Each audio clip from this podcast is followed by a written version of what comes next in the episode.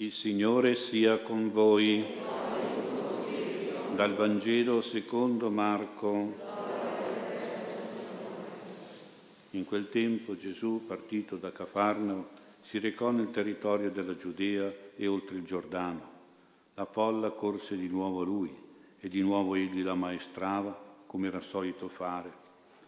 E si avvicinarono a lui dei farisei per metterlo alla prova e gli domandarono è lecito un marito ripudiare la propria moglie?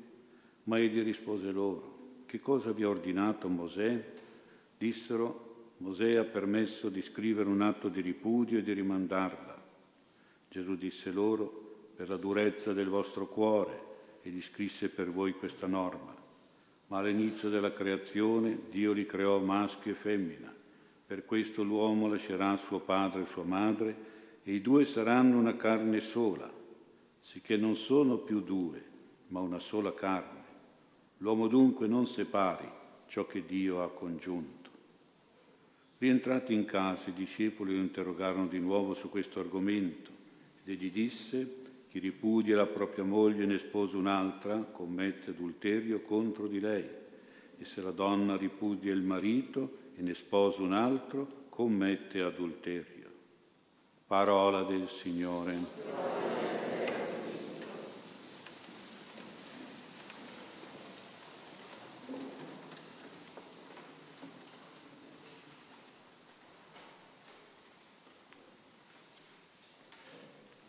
Sia lodato Gesù Cristo.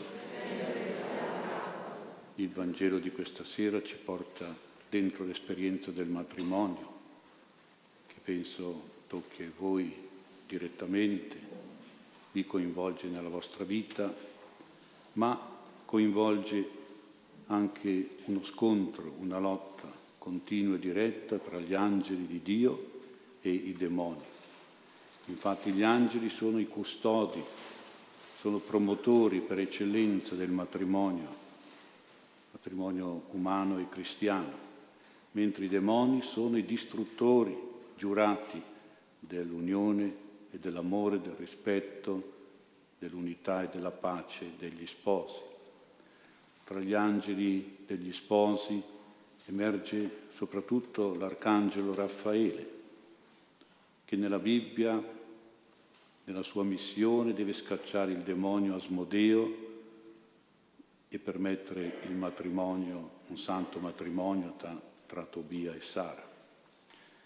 Quindi per tutti i problemi di matrimonio, quelli prima del fidanzamento e quelli dopo nello sposalizio, si deve pregare questo grande arcangelo Raffaele e affidarsi a questo angelo del matrimonio e della famiglia, perché il demonio in questa esperienza del fidanzamento e dello sposalizio è sempre molto attivo, molto avveduto per ostacolare, per depistare, per accecare, per illudere, per rovinare, per distruggere. È il demonio, infatti, che provoca e favorisce quella realtà morale interiore che Gesù chiama la durezza del cuore. È per la durezza del vostro cuore che Mosè ha permesso il ripudio, il divorzio. Durezza e, fredde- e freddezza di cuore sono segni della presenza del demonio, dell'azione devastante e malefica del maligno nel cuore degli sposi. Quando lo sposo diventa duro di cuore, dice non ti capisco più, mi sei diventata estranea. Quando la sposa diventa fredda di cuore, dice al marito non sento più niente per te, non provo più niente. Quei cuori che prima avevano uno slancio, un trasporto, un'attrazione, un fascino emotivo di amore ed erano sensibili, attenti, teneri, caldi di amore e di affetto, diventano pian piano cuori duri, freddi, aridi, lontani tra di loro, ostili e nemici.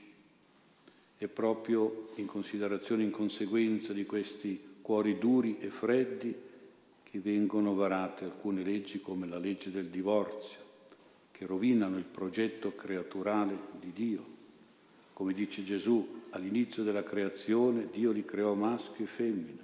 Per questo l'uomo lascerà il padre e la madre e i due diventeranno una sola carne, cioè una sola persona indivisibile. Non sono più due persone, ma un unico carne, un unico essere corporale e spirituale. L'uomo dunque non separi ciò che Dio ha congiunto, ha unito.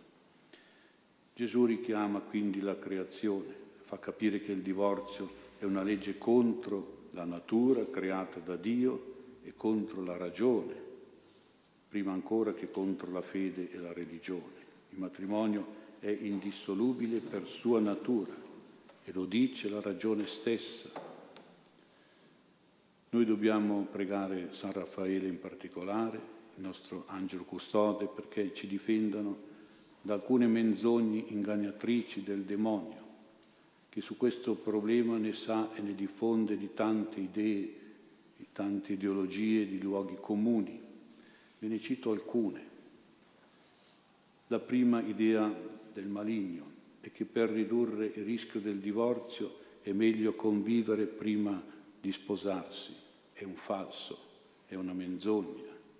Questa specie di matrimonio di prova abitua l'idea che può essere un matrimonio a fine, a termine, può cessare e l'idea facilita il fatto, mentre invece la ritualità, la celebrazione religiosa, il giuramento morale di un impegno coniugale aumenta poi la convinzione, la volontà, la capacità di restare sempre fedeli al patto, all'impegno coniugale.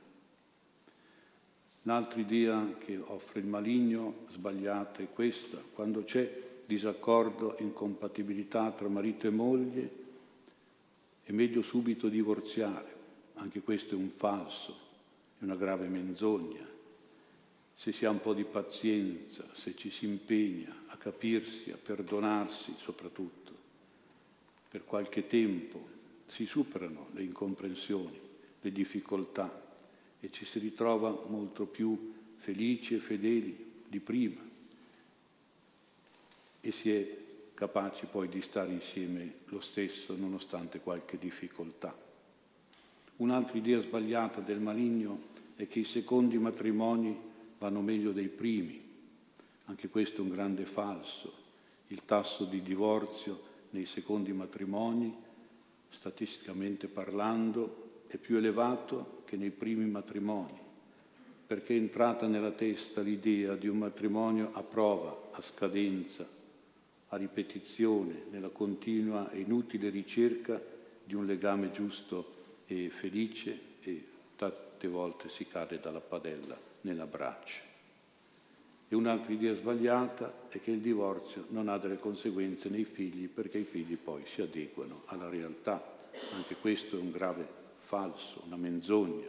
I figli sono le prime vittime, soffrono dei traumi anche gravi, di abbandono,